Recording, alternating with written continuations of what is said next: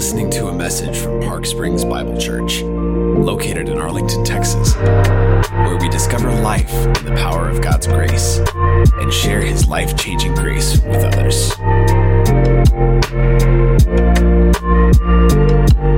Join us as we hear from the Word.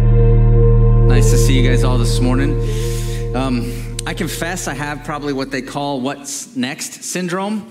And what I mean by that is that you, you go through life and there's some, some big mile markers of things that you think about and, and um, moments of things that happen in life. And, and then those things kind of come and go, and you think to yourself, well, well, what's next, right? What's the next thing that we're going to be about, give our hearts and minds to? And, and I, I confess I felt that way with the sermon series that we just went through. We just went through a uh, amazing uh, series where we were able to combine worship as well as um, the preaching of the word and just understanding how God changed people's lives. And, and uh, for me, it was one of those places where I felt really refreshed and refilled.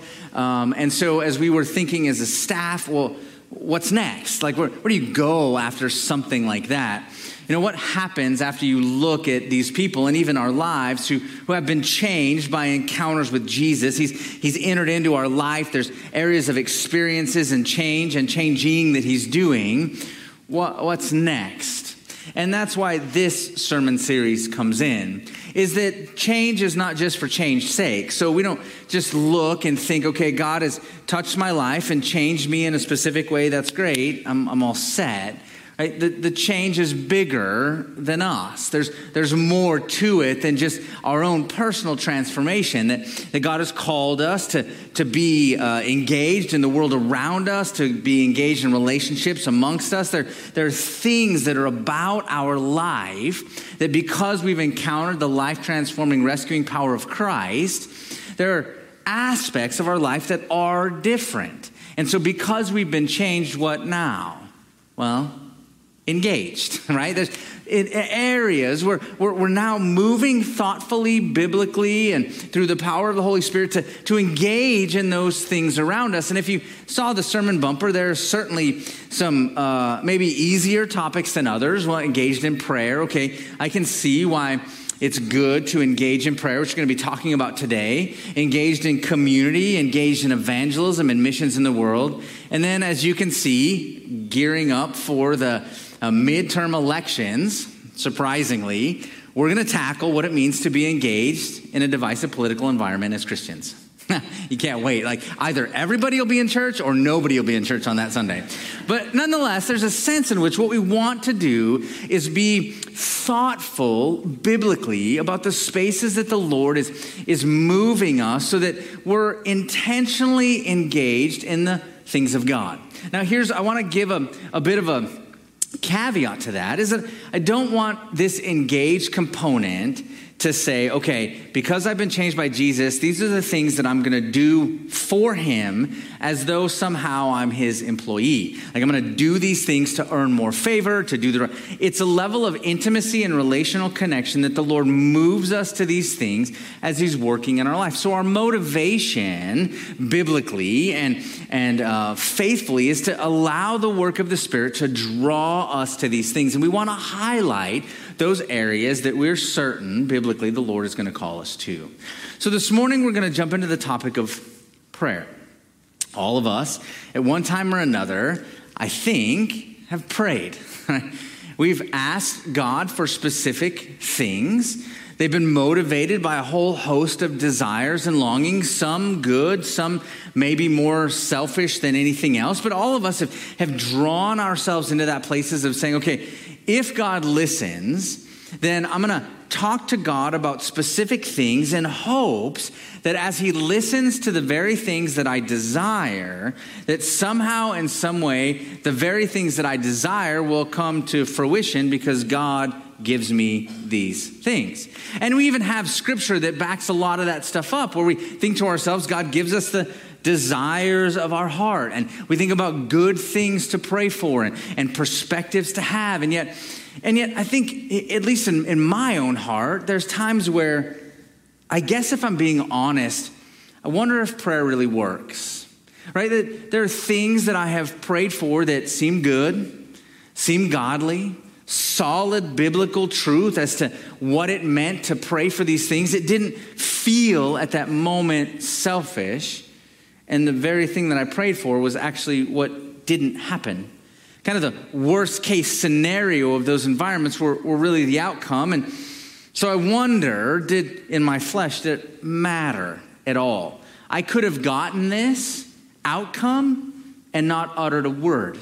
I could have not talked to God about these very desires that I have that seem biblical and good. Even on my best days, I could have said nothing to God and got this very outcome.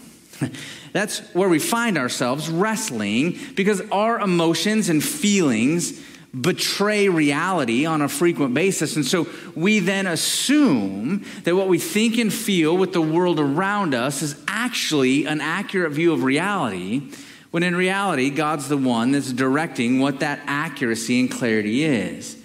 And so when we would think about, and if I ask you to define what prayer is or what you would hope prayer to be, there'd likely be a whole host of answers, not the least of which, well, it's talking to God about things that are important and significant to you and to me. Fair enough. I would agree with that. But yet, what does it look like as we think about the areas of what God calls us to as we think about prayer? How do we have access to God? What does it mean to experience that relationship? What, what's the ultimate result of why God asks us to pray? Seems like a pertinent question as we move to the fact that we've been changed by the life transforming, rescuing power of grace, engaged in prayer. That seems like a great place to start. So let's do it. Let's allow the word to direct those things. We're going to move to Luke chapter 11. And probably the go to place that you would talk about prayer. Now, there's the, the entire book of Psalms is a, is a host of prayers of people pleading with God about things or wrestling with ups and downs about life and uncertainty and all of these different categories. Like God's people have prayed numerous times through the Old and the New Testament. There's consistent prayer for elders are praying. You even walk through the series on James where it says, cast your cares on um, and, and confess your sins to one another and pray for one another that you may be healed. People pray for a whole host of reasons and a whole host of circumstances. But the disciples that we're going to get a, a window in, a picture in, have been with Jesus likely for a couple of years. They have learned from his ministry in numerous different ways. Miracles have been seen, lives have been changed. There's been elements of what it meant to be a follower of Christ over those two years that have, have been transformative in their life. And then Luke chapter 11 shows up, and here's the question that they ask. It says in verse 1 Jesus was praying in a certain place, and when he finished, one of his disciples said to him, Lord, teach us how to pray, or teach us to pray. And John, as, as John taught his disciples, and he said to them, probably the most familiar prayer in the scriptures, when you pray, say, Father, hallowed be your name your kingdom come. Uh, give us uh, each day our daily bread and forgive us our sins as we forgive, as we ourselves forgive everyone who is indebted to us. And lead us not into temptation. And he said to them, Which of you has a friend? will go to him at midnight and say to him, Friend, lend me three loaves, for a friend of mine has arrived on a journey, and I have nothing to set before him. And he will answer from within Do not bother me, the door is now shut. For my children are with me in bed. I cannot get up and give you anything. Verse 8 I tell you, though he will not get up and give him anything because is, uh, he is his friend, yet because of his imprudence, he will rise and give him whatever he needs. And I tell you, ask and it will be given to you. Seek and you will find. Knock and the door will be opened to you. For everyone who asks receives, and the one who uh, seeks finds, and to the one who knocks it will be open. What father among you, if his son asks for a fish, will instead of a fish give him a serpent? Or if he asks for an egg, we'll give him a scorpion. If you then, who are evil, know how to give good gifts to your children, how much more will the Heavenly Father give the Holy Spirit to those who ask him?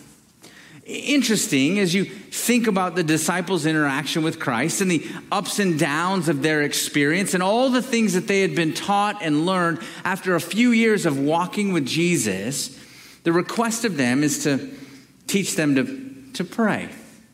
How should we think about or conceptualize or even understand what it means to pray, to have a conversation with the Father of the universe, the creator and fashioner of the entire world. What does it look like to actually carry out prayer and communication with this God?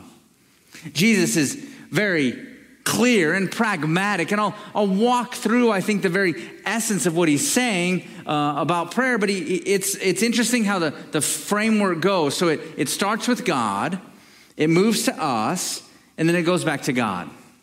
And there are unique elements of, of how the rhythm of what Jesus taught in terms of how we consider what prayer looks like that I think are essential for us. But here's one thing I want to guard your heart against this prayer is not a formula.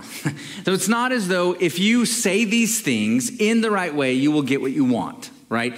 The, the goal is not the gift, the goal is intimacy with the giver. Let me say that again. The goal is not the gift, the goal is intimacy with the giver. That's the end goal of this relational communication. What happens so often we think about prayers, we think about a transaction.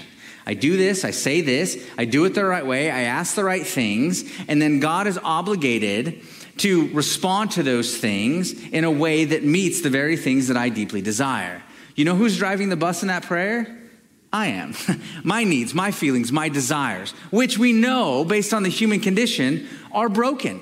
Like, I know that my feelings aren't reliable and they're not the best gauge of God's goodness. That doesn't mean they're not there and that they're not influencing those things, but the goal in the midst of prayer is ultimately deeper relationship with the Father.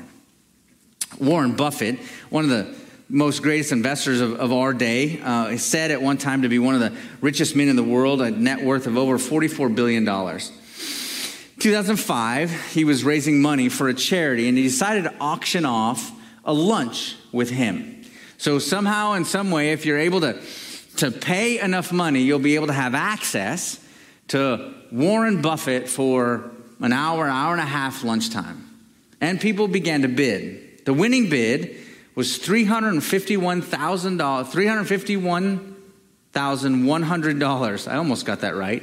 Was the price of access to having lunch with Warren Buffett. Think to yourself, I mean, I don't, I don't think I'd ever pay, I don't I'll never see that much money. But at the end of the day, you think, okay, obviously, when you think about how important he might be in the business world and that, that somebody would pay to have access to him, that it was significant enough for you to invest all this money so that he could impart some sort of wisdom so that you'll recoup that money back. But you had to pay for access. I think that's true for a lot of different people that we know in the world and in celebrities. You got to pay for access into their uh, sphere of influence. What's, what's important, you have to find some way to be involved in their life. You just don't have free access to them. I'd like to suggest to you this morning that that's part of what Jesus is talking about here, too. That access to the Father is also limited, but the price has been paid by his Son. So, the guarantee of access to the Father comes through a relationship with Jesus Christ, that sin separates us from God. And in understanding truth and faith and what it means to be in a relationship with Christ, we have now been given access to the God of the universe who now listens and attends that we have, Hebrews tells us, right, approach the throne of grace with boldness to receive mercy and your help in your time of need. Like now there is no longer any obstacle that exists because of faith in Jesus Christ to, to limit our access to God. Whenever, wherever, at any time, we have the ability to encounter the relationship and the work of the Father on our behalf.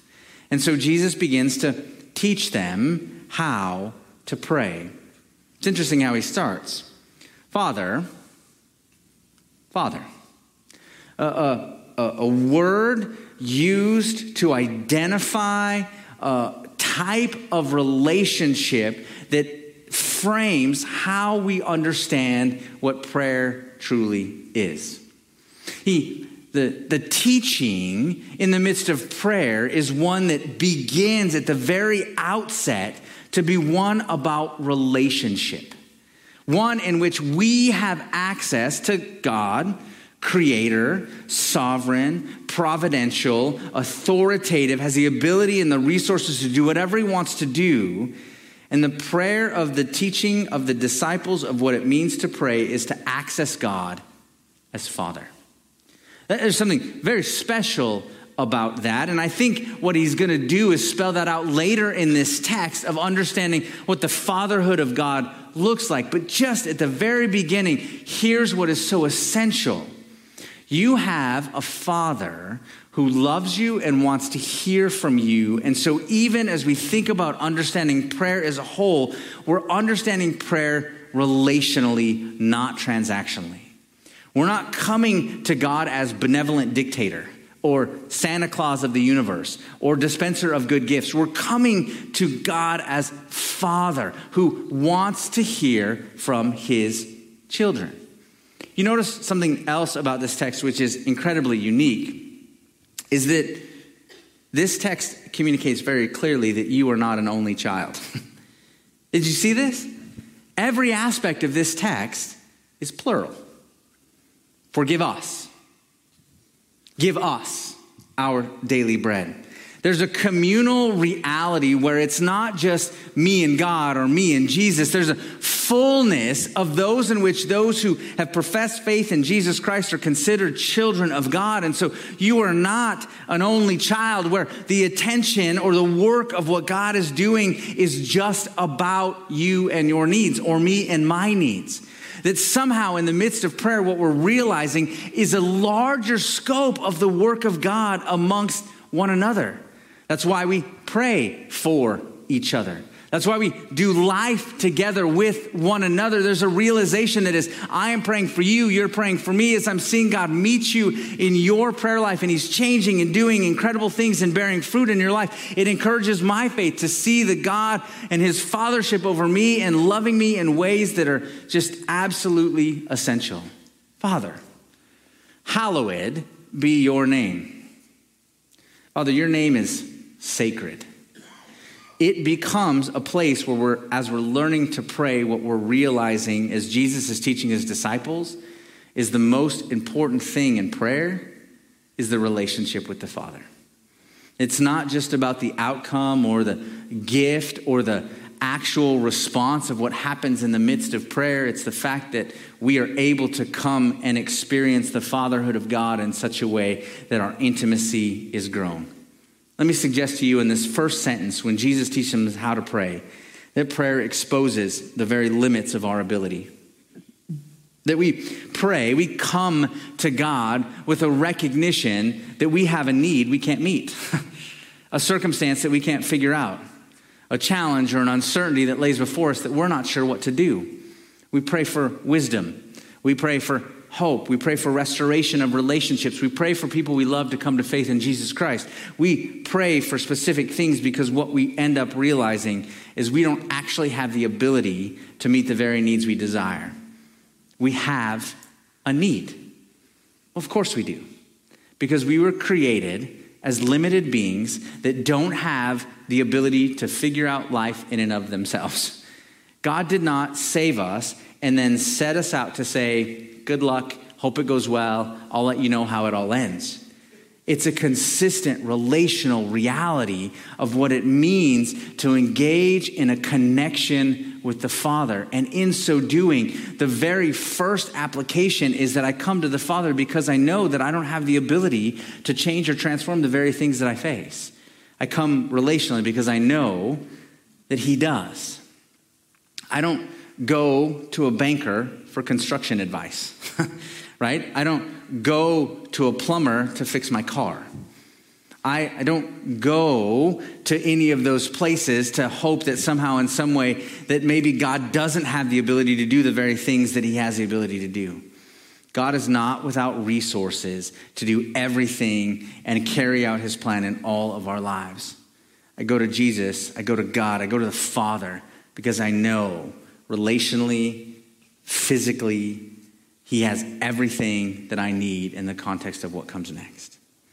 If we prayer exposes the, the very limits of our ability. And so I think what's critical as we think about those things as he unfolds or teases out the rest of this, here's what he says Not only am I united with the Father, but here's what begins to be a part of the prayer Your kingdom come.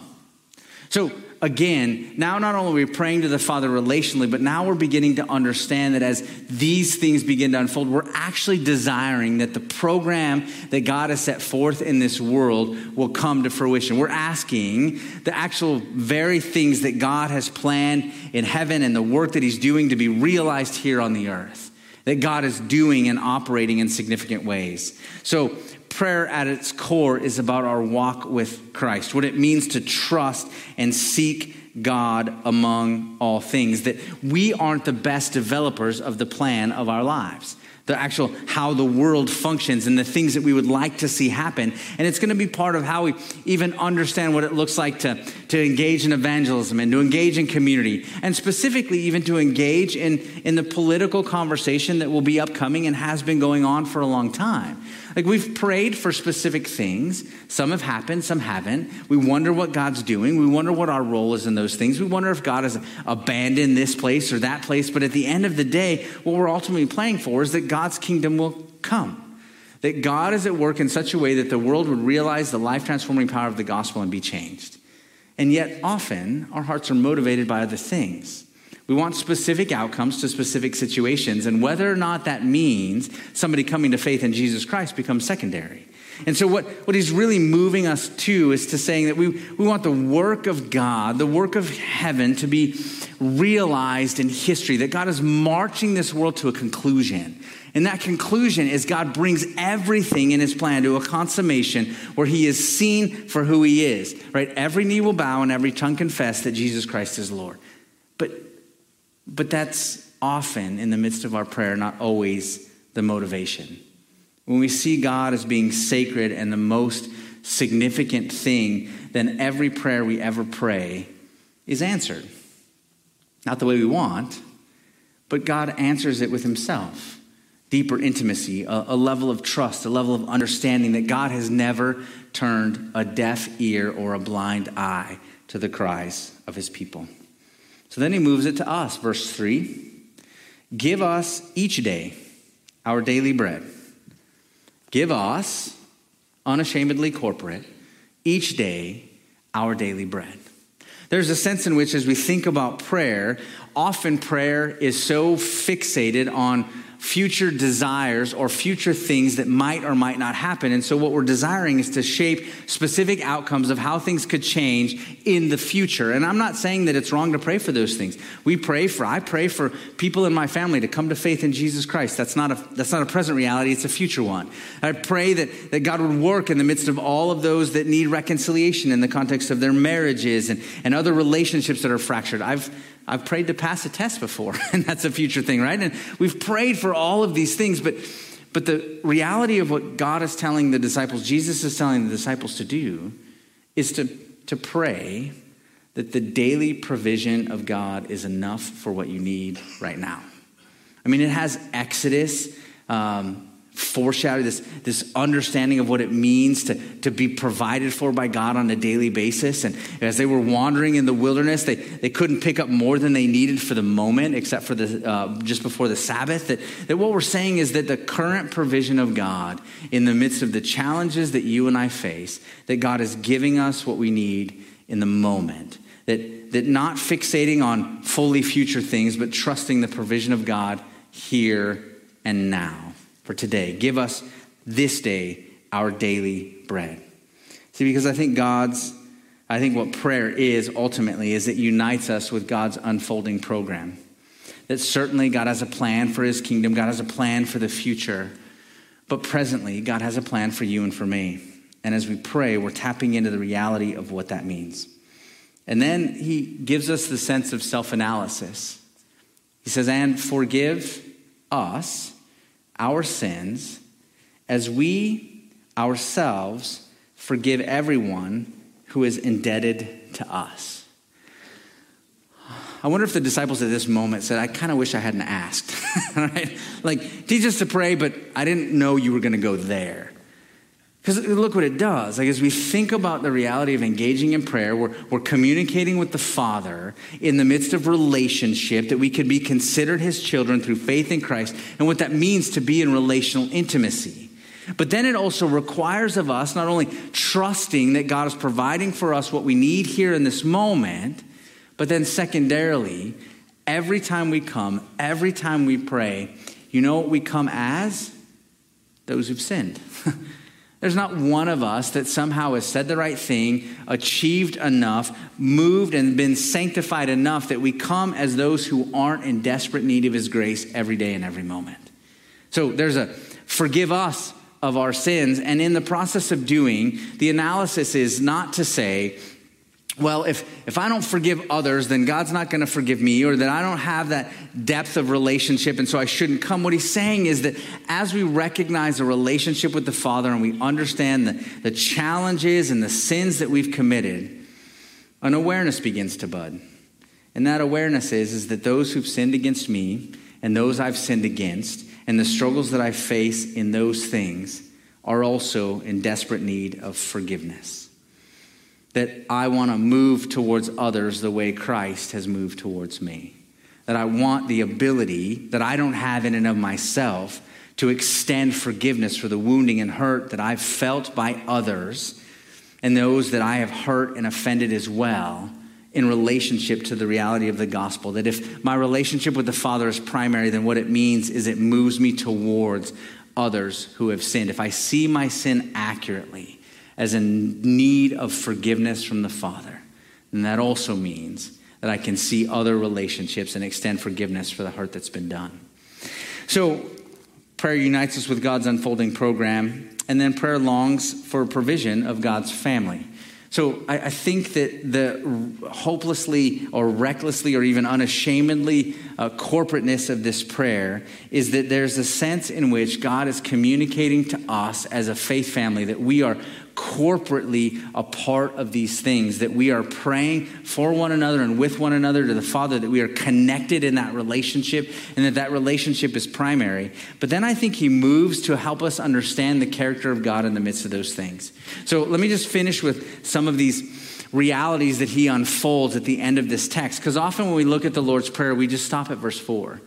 But the teaching of how to pray, extends. Jesus doesn't take a pause and say, Are there any questions? He continues on to communicate what this means. And, and what he does is he does it in a way of helping us understand the character of God. And so when we come to the Father and we realize that his name is sacred and a priority, he says, Which of you would have a friend? And your friend in the middle of the night has some guests come over and, and they're in this deep need. So they start to bang on your door. And you say, uh, Leave me alone. I'm too busy. I don't want to help. There's just too much going on. I think I'm out. Uh, go find someone else. And yet, why he says that is that's the very attitude that I think we can have in sometimes aspects of our prayer life. God's too busy. I've prayed too much. He's got too much going on that to continue to ask for these things seems foolish. I've asked a million times and nothing has changed. I don't know what else to do, and so maybe God just has other things that are more important. He said that that's a that's a misunderstanding of the character of God because what he says is anyone who asks finds, anyone who seeks finds, anyone who knocks, the door's going to be open. Like, God is not going to tell you, go away, there's just too much going on, I'm too busy. Or like, the door, the knocking, the prayer, he wants to hear from his kids no matter what. And so, as we move to those things, there's never a moment where prayer is not the first option. It's a good thing to always go to God in the challenges of life and the things that and the desires that we have. God is not going to shun us or push us away. He's saying the door is always open. And so as we knock, eh, he says in verse 10, for everyone who asks receives, and the one who seeks finds, and the one who knocks it will be open. And then he, he moves to a, an understanding of the fatherhood of God in verse 11. What father among you If his son asks for a fish, will instead of a fish give him a serpent? Or if he asks for an egg, will he give him a scorpion? What in God's name is he talking about here? Here's what I think is so critical because I think so often this is where our prayer life, uh, my prayer life, let me just say, really struggles. So he gives a characteristic of God and says, All right, how often would you say that you've prayed and you've gotten the very opposite thing that you wanted that you prayed for? And you've said, God, what possibly could you be doing? This doesn't make any sense. It seems like you're you're punishing me, you're, you're just trying to do something, you're trying to teach me some lesson, you're trying to, something's wrong, something's off, but, but I just can't understand why you would allow the things to happen that have happened. I don't even have any clue of what you're doing. And so now I find myself discouraged and disappointed in my relationship with God. I've prayed, I've prayed for good things, I've prayed for right things, and I, I get wrong things and bad things. Life gets harder and rougher. He said, Don't you know the character of God? The character of God is such that he's any father whose kid comes to him and asks for something would not give him the very opposite just to teach him a lesson. Just to be like, let's see if you can figure this one out. That's not who God is. God isn't the one that if you ask for a fish, he gives you a serpent. That if you ask for the, the very thing that is so near and dear to your heart, the very desires that you have that seem good, godly, and biblical, that he's just going to see in some way if you can deal with the very opposite that he's doing, like God's some sort of transactional God that's just trying to prove to you that he's in control and you're not. That's not the God of the scriptures. The reality of what he's saying is that it, the very things that you're asking for are leading you to the very place that you need to be, which is in deep, abiding intimacy with the God of the universe.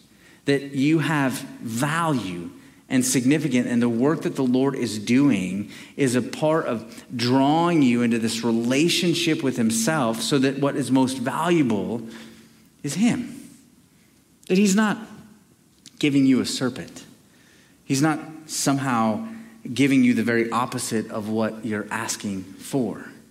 How do we know that? Because it already told us that He gave you Himself. Like the God of the universe gave you Himself. Just to be in relationship with God is of utmost priority and utmost importance. There is no greater gift and no greater value that He could give. So when we knock, knock. When we're praying, pray. Seek his face and long for him to continue to work in your life. But as you pray and you see those things, God will show you stuff about yourself and about myself that he's in the process of changing. He will draw us to himself and allow intimacy to be the result that there'll be a level of belief and trust that God's provision, the work of his kingdom is going to come to fruition and we can trust his perfect plan. That he's working in ways beyond what we can see. But the most important priority in prayer is realizing that the relationship with the Father matters more than anything else. He's drawing us to Himself.